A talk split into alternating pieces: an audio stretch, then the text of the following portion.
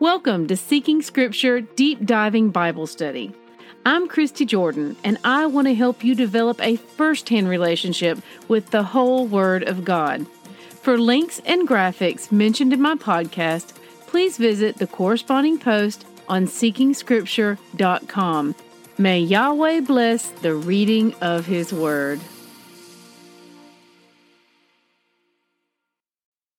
Good morning, siblings. Today's reading is the Song of Solomon, chapters 1 through 8.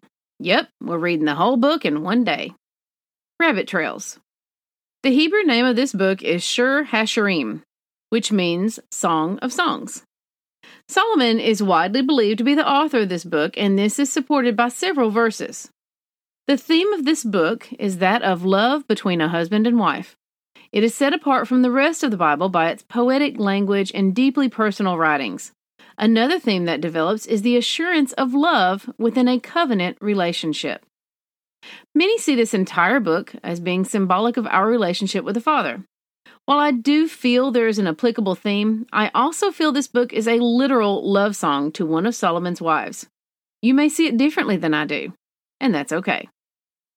This is one of 1005 songs that Solomon wrote. See 1 Kings 4:32. And this, my friends, completes my shortest note posting as I leave you to read and make what you will of Song of Songs. Tomorrow we begin Isaiah, and there is much work for me to do. Rock, Hazak.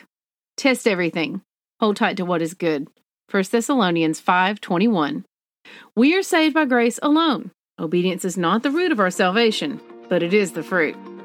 May Yahweh bless the reading of His Word. I love y'all. Bye bye.